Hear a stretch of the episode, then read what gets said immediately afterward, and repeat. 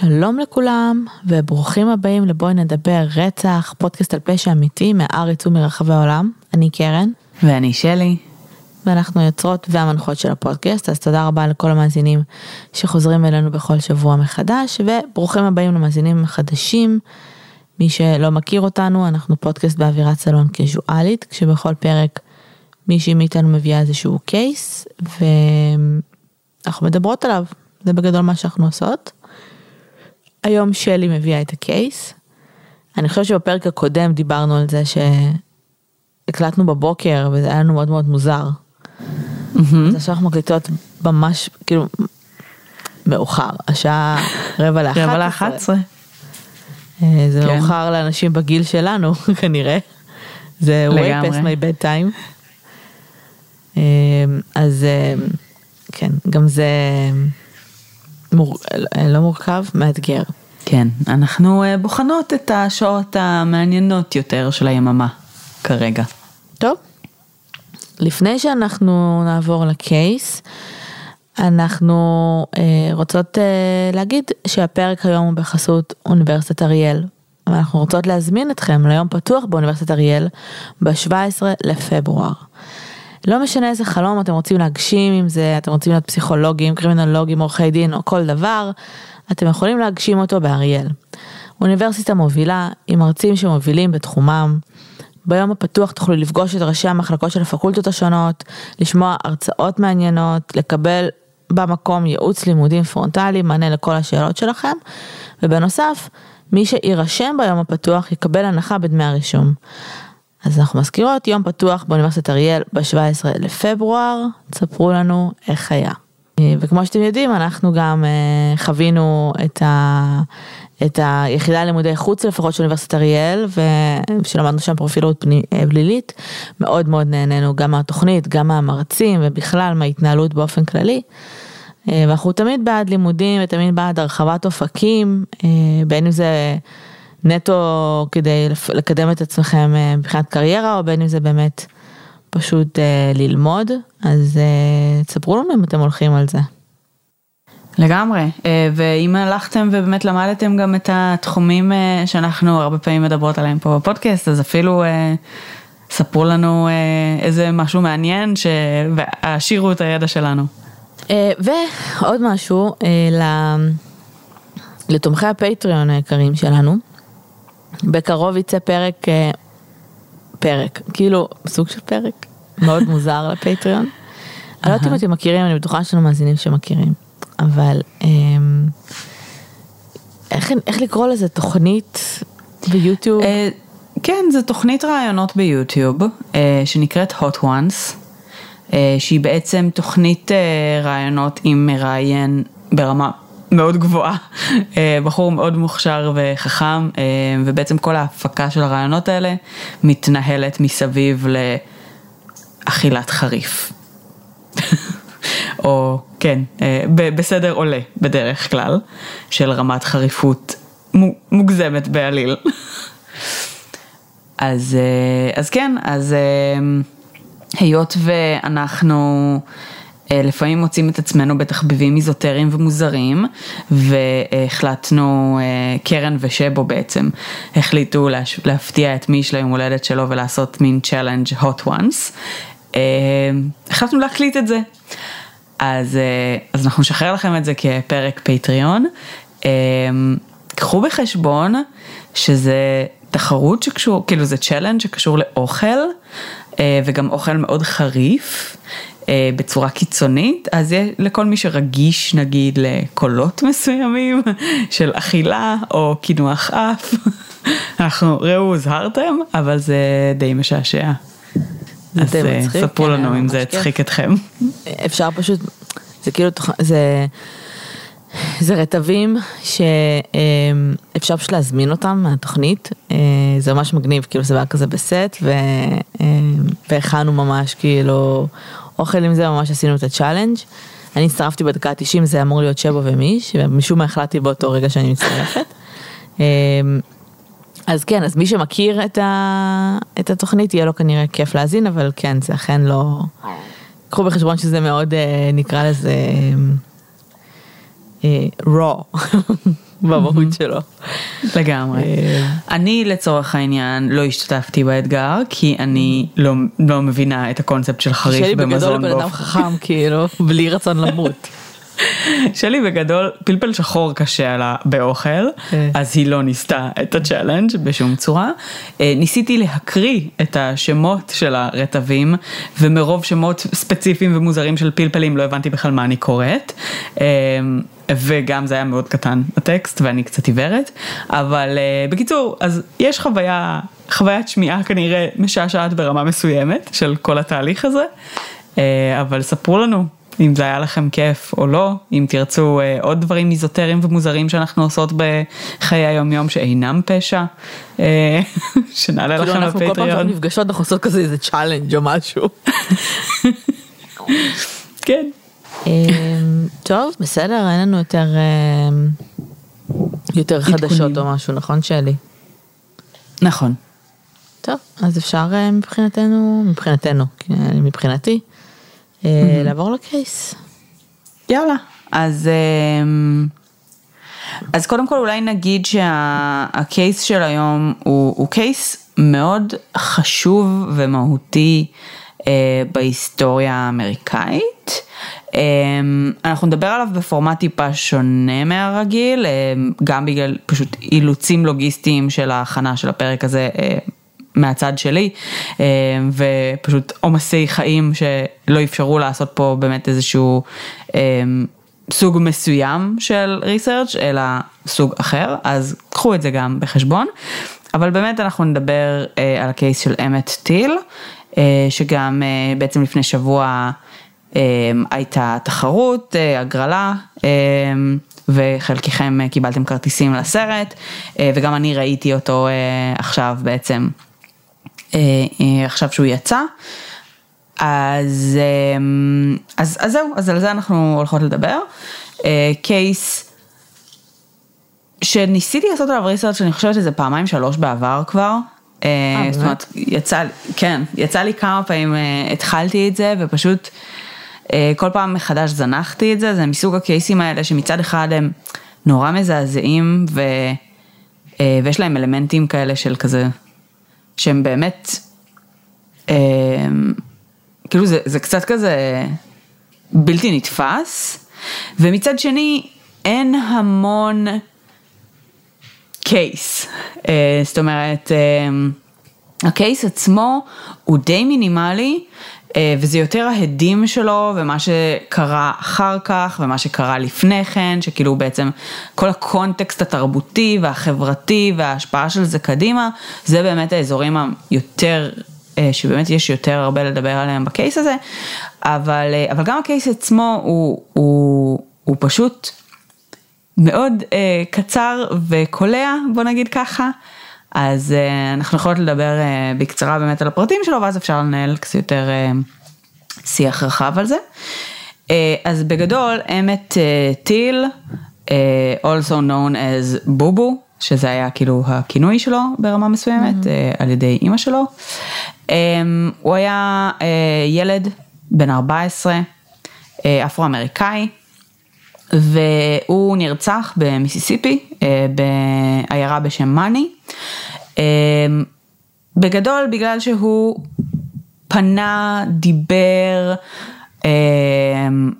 עשה, לא ברור בדיוק מה, באיזה רמה, אבל כאילו בעצם התייחס לאישה לבנה, כנראה באופן שהיה מזלזל או מיני או לא מותר, כשבכלל היה אסור לו כנראה לדבר אליה בכלל באותה תקופה.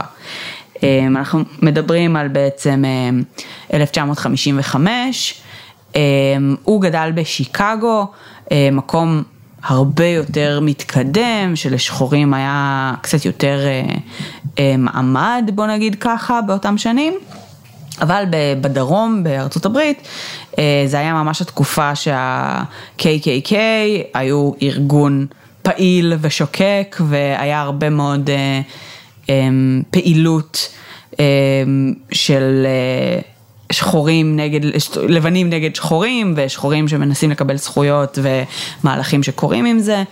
בתקופה שלפני הרצח של אמת טיל, היה התנקשות או לינץ' במספר פעילים שחורים שפעלו למען זכויות אדם, והרצח של אמת טיל שקורה מעט זמן אחרי זה, הופך להיות גם כן בעצם סוג של מאוד מהר, מאוד רועש בתוך הקהילה האפרו-אמריקאית, וממנו גם מתחילות להשתלשל עוד ועוד כאילו אירועים כאלה ואחרים, שבסופו של דבר כן מביאים להרבה מאוד, בתוך ההקמה לזכויות האזרח בארצות הברית, ומהלכים רציניים בעצם של שינוי עבור האוכלוסייה השחורה בארצות הברית. יש לציין ש... הוא נרצח ב-1955? כן. זה היה לפני או אחרי מרטין לותר קינג? כאילו... לדעתי זה לפני. כאילו חרם האוטובוסים וזה, נראה לי זה היה באותה שנה. אנחנו לא יודעים אם זה היה לפני או אחרי. זה לפני. זאת אומרת, זה מה שהתניע הרבה מאוד מהמהלכים. מתי מרטין לותר קינג? בואי נראה. כן, הוא נרצח ב-68. מרטין לותר קינג נרצח ב-68. נכון, אבל כאילו חרם האוטובוסים, הדבר הראשון הזה שהוא עשה היה ב-55. כן, אז זה באמת, זאת אומרת, זה היה, אמת טיל היה אחד האירועים שמאוד התניעו את הארגון, שזאת אומרת, התחיל לקרות במקביל, בלי קשר לאמת טיל, אבל מה שקורה בעצם כשהוא נרצח, זה שאמא שלו, כן, בגלל קשרים אולי מקריים יחסית, אבל עם אנשים שהכירו אנשים שהכירו אנשים שהיו בעצם בתוך הארגונים האלה שהתחילו לפעול למען הזכויות של השחורים, סוג של מוצאת את עצמה בעצם, כאילו תוך כדי שהיא מתאבלת על הרצח של הבן שלה, הופכת את זה לסוג של קוז, זאת אומרת, היא בעצמה, חצי בכוונה, חצי לא בכוונה, כאילו אפשר לדבר על זה יותר לעומק, אבל היא כאילו בעצם מחברת את זה לקוז של השחורים, ואחר כך היא גם הופכת להיות פעילה, אחר כך כאילו, שזה גם אחד הדבר כזה, זאת אומרת, הסרט מאוד מתמקד לצורך העניין בסיפור שלה, ובתהליך שהיא עוברת, עד לזה שבסוף באמת היא נהיית מאוד אקטיבית, בתוך המהלך הזה. אבל כן, לדעתי זה קורה לפני, יכול להיות שזה קורה פחות או יותר באותה התקופה, יכול להיות שזה קורה קצת, כאילו שמרטין לותר קינג מתחיל קצת לפני, אני לא יודעת ב-100%, אבל אין ספק שזה כאילו גורם לדברים לזוז יותר.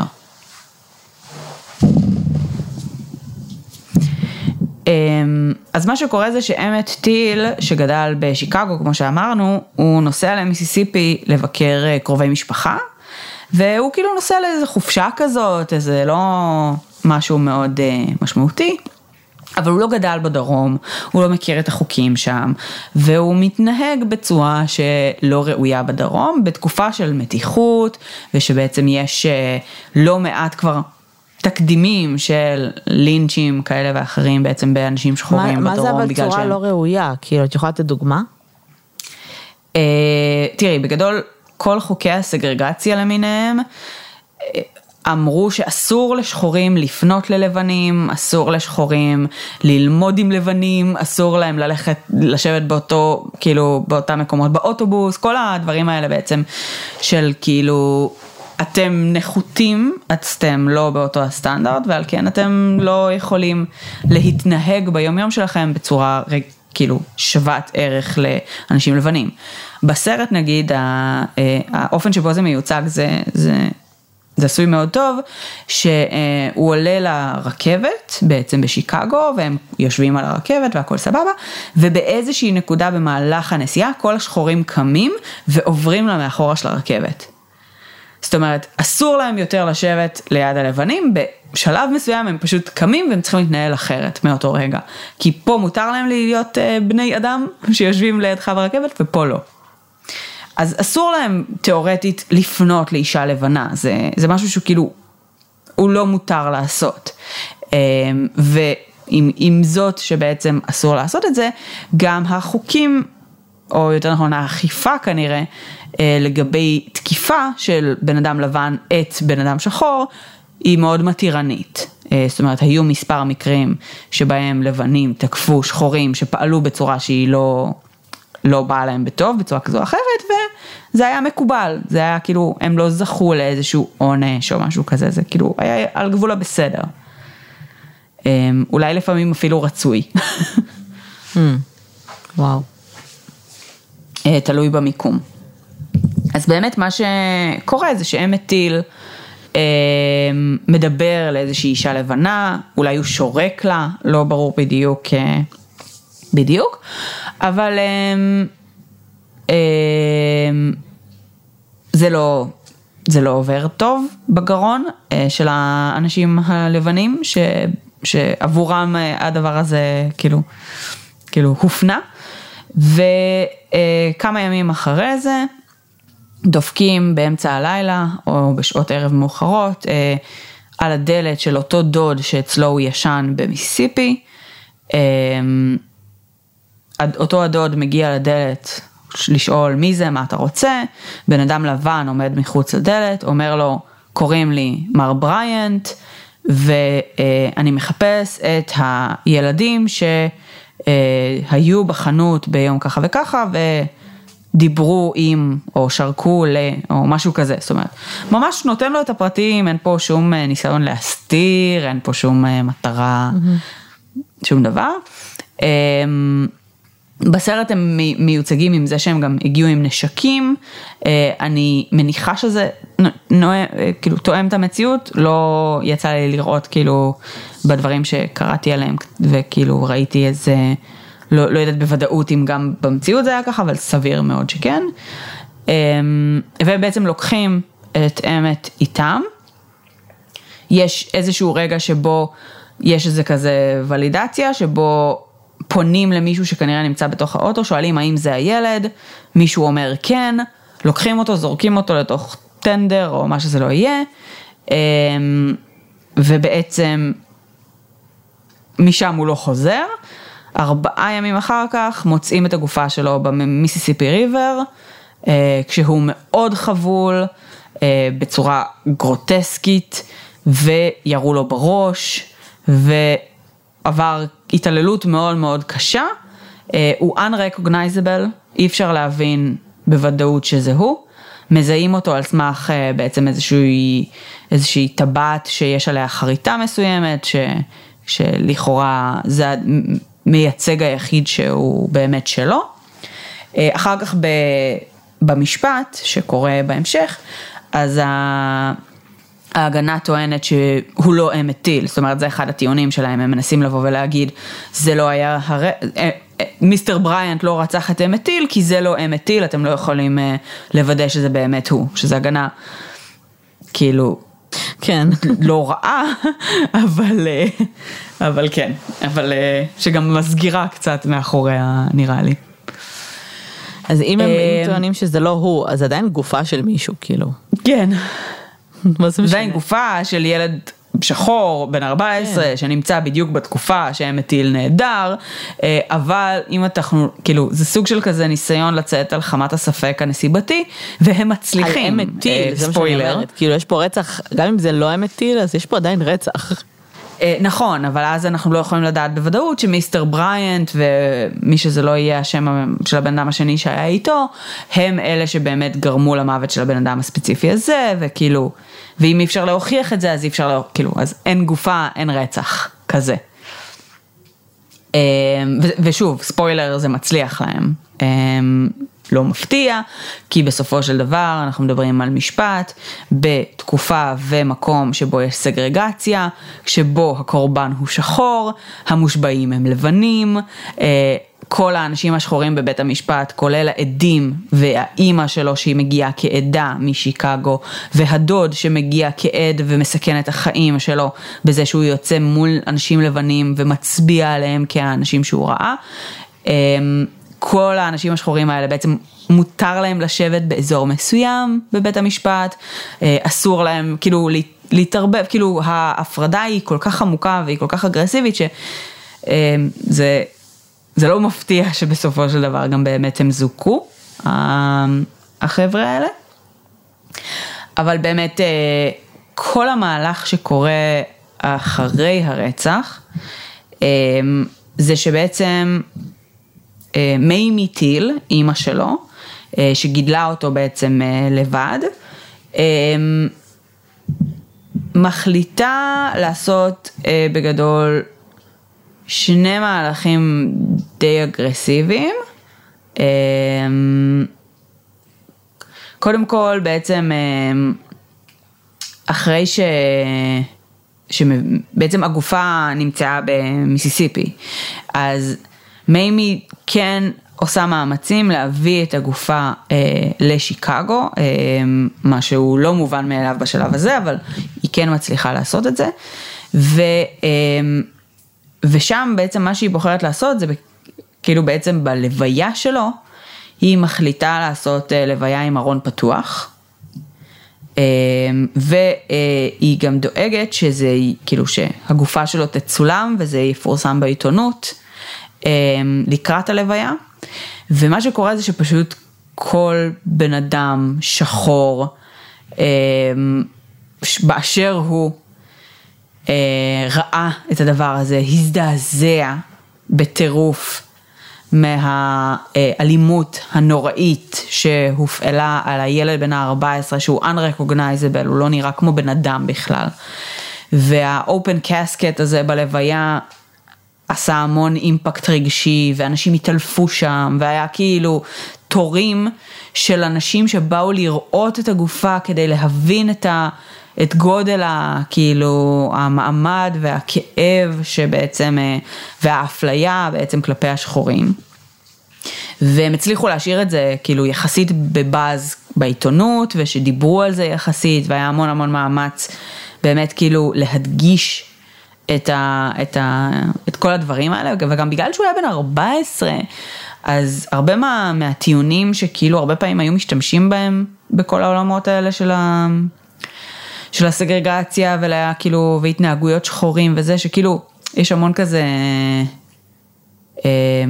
המון כאילו מקרים כאלה מהעבר, שנגיד היו מאשימים את זה בזה של פחדתי ממנו, ראיתי גבר שחור גדול ופחדתי ממנו וזה.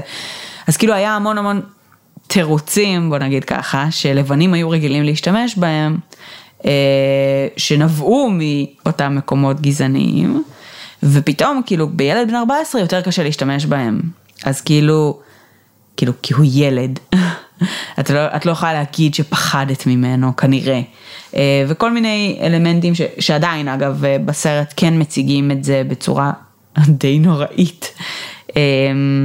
זאת אומרת, כאותה אישה מגיעה להעיד בבית המשפט, ומראה שם איך הוא תקף אותה מינית לכאורה, ובעצם איים עליה ברמה הפיזית.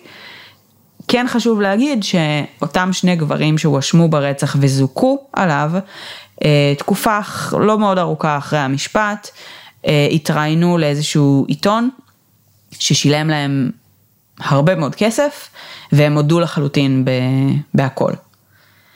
אבל הם עדיין, זאת אומרת, לא עמדו למשפט נוסף מן הסתם על הרצח הזה.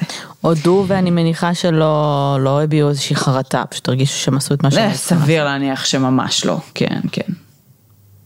לגמרי.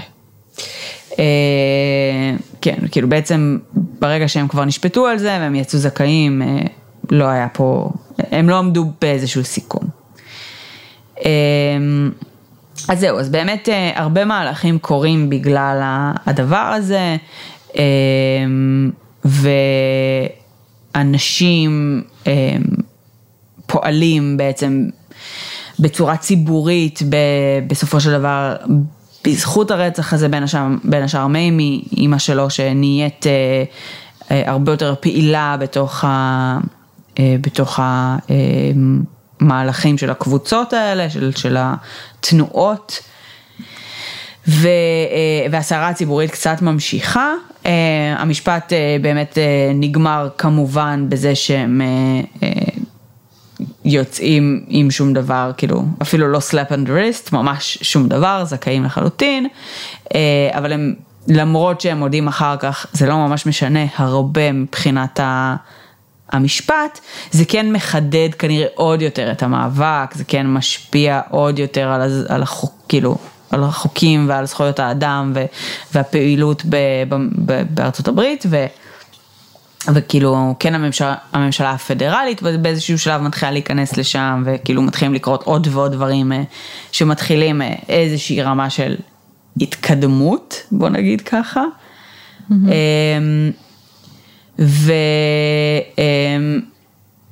ואחד הדברים שאני חושבת שהם הכי מיינדפאק בכל הקייס הזה, זה שבעצם באותה תקופה הם עושים אותו קבוצה, כאילו אותם ארגונים, תנועות, הם עושים הרבה מאוד מאמצים לנסות להעביר איזשהו חוק שאוסר בעצם על לינצ'ים באנשים שחורים, וכאילו כזה סוג של מטה קצת את האחוזים או את הזכויות לטובת כאילו בעצם האנשים האפרו-אמריקאים שמותקפים בסיטואציות כאלה ונמצאים כשהיא אדם על החלשה, מה שנקרא. והם לא כל כך מצליחים, וזה לא כל כך מתקדם, ואז בעצם באופן משעשע, מתי זה קורה? רגע, שנייה. במרץ 2022, ביידן חותם על חוק על שם אמת טיל,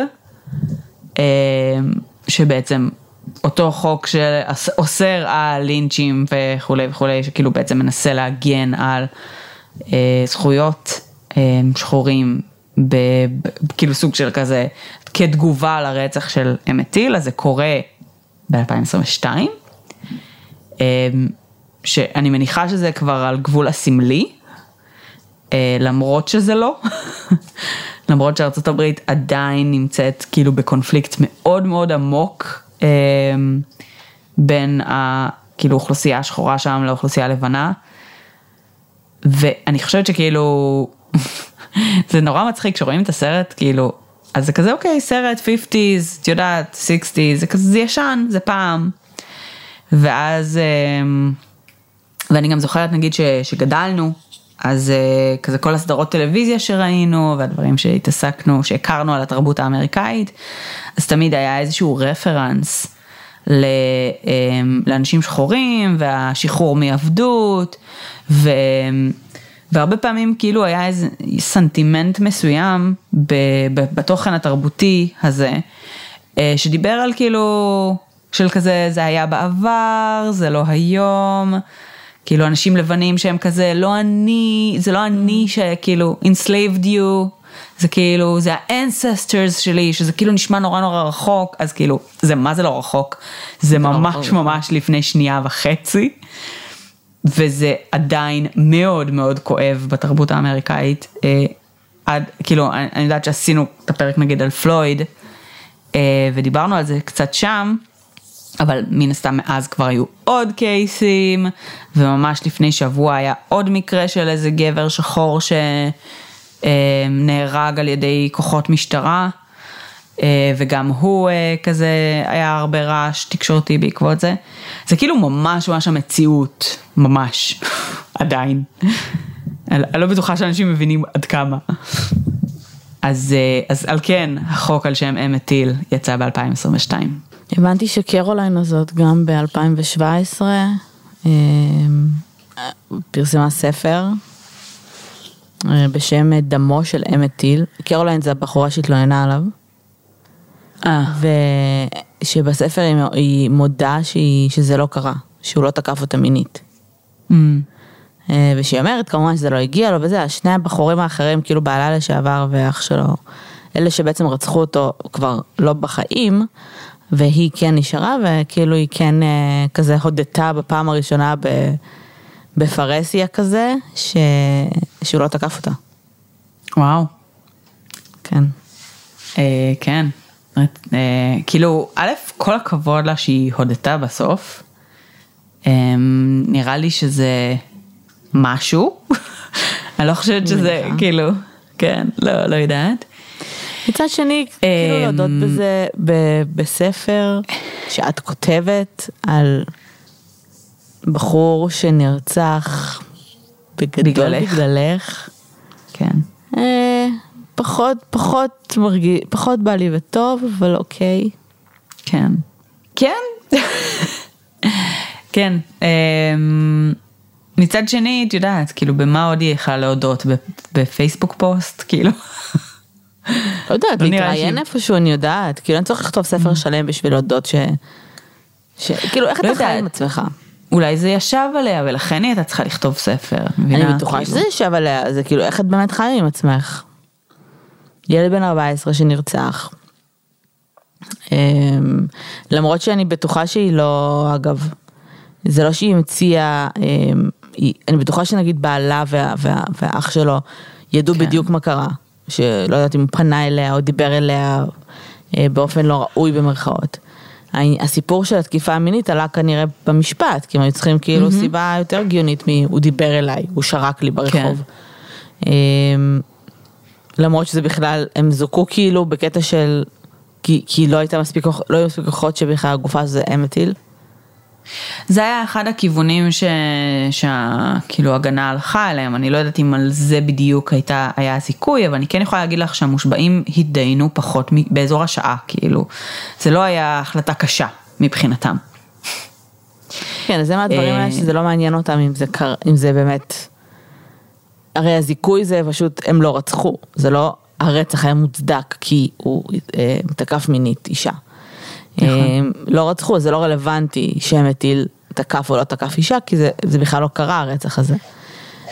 לכאורה, כן, לכאורה, למרות ששוב, זה כן סופק כעדות במשפט, שהוא תקף אותה מינית, אז כאילו מצד אחד הם גם אמרו, זה לא אמת טיל, אנחנו לא יודעים מי זה הילד, הגופה הזאת שהבאתם, מצד שני, אם זה כן הגופה שמצאתם, אז הגיע לו.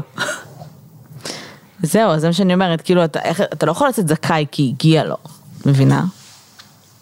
זה או שעשית את זה שלו. כן, אבל שוב, זה באמת כנראה לא עניין אף אחד.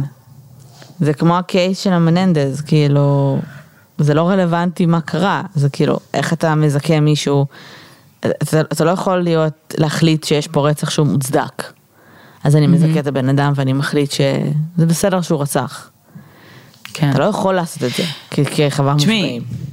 זה אחת הבעיות בשיטה האמריקאית, בשיטה של חבר מושבעים, וכאילו זה הביקורת גם שיש על השיטה הזאת, שבסוף זה חבורה של אנשים שאין להם הבנה במשפטים.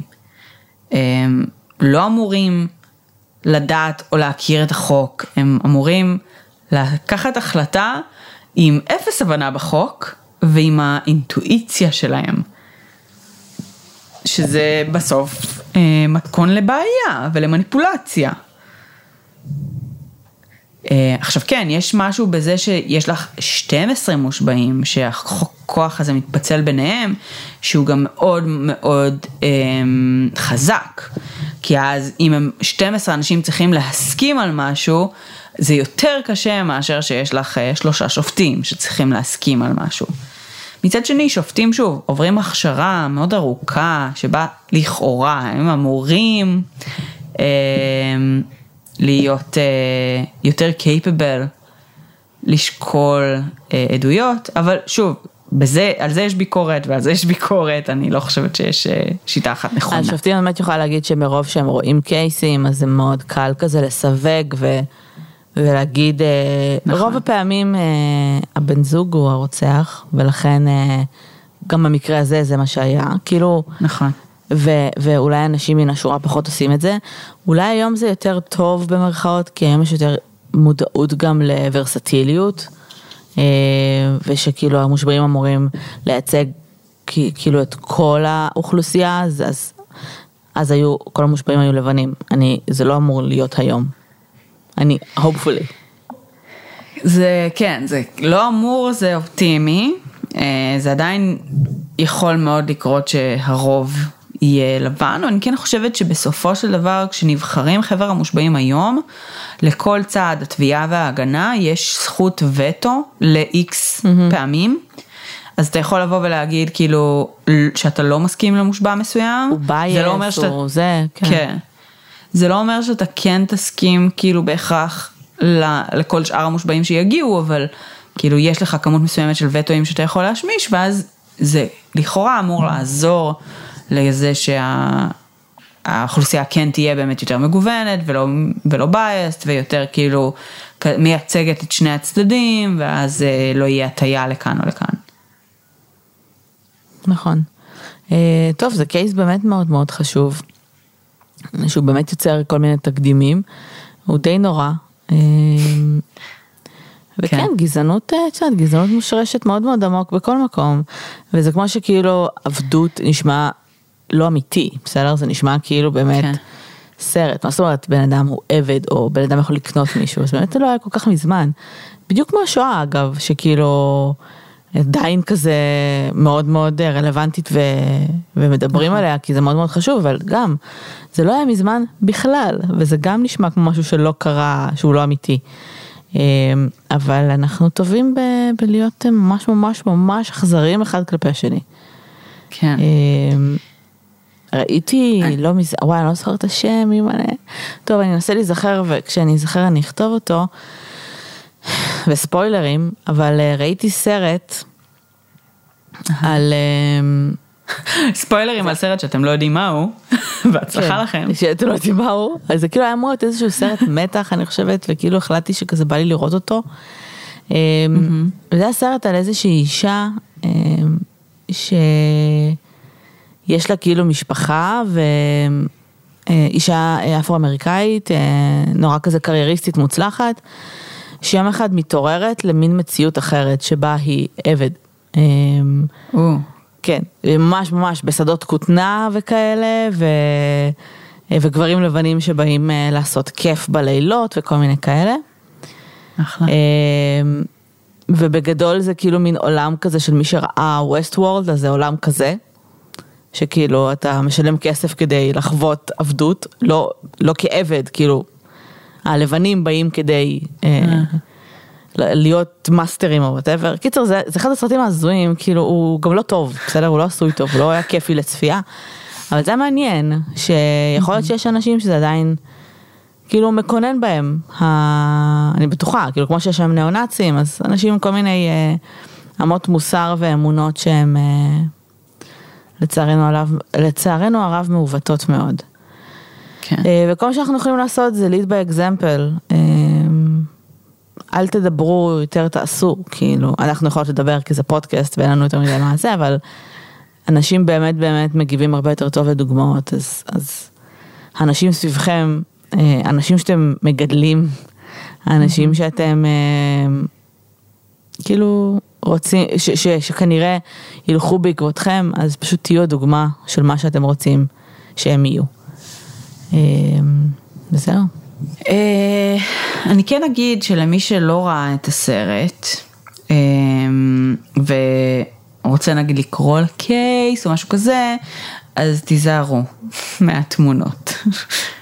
יש תמונות אמיתיות? יש תמונות, זאת אומרת בסרט עצמו הם עושים שחזור מטורף, אבל זה נראה כל כך הזיה שזה לא נראה אמיתי. אני חושבת שאחת הסיבות שפרשתי מהריסרצ'ים על הקייס הזה בעבר, היו התמונות. אין המון, אבל הן פשוט כל כך הזויות ומטורפות, כאילו, ההשחתה של, כאילו, לראות side by side את התמונה של הילד בן ה-14 ואת התמונה של איכשהו נראה, כאילו, כשמשו אותו מהנער, זה פשוט כל כך בלתי סביר, אז ראו הוזהרתם, אם אתם מחפשים את זה בגוגל.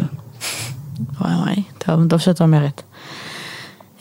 בסדר, טוב, אז אם ראיתם את הסרט, ספרו לנו איך היה, אם סתם שמעתם על הקייס, אני לא הכרתי את הקייס עליו, לא שמעתי עליו.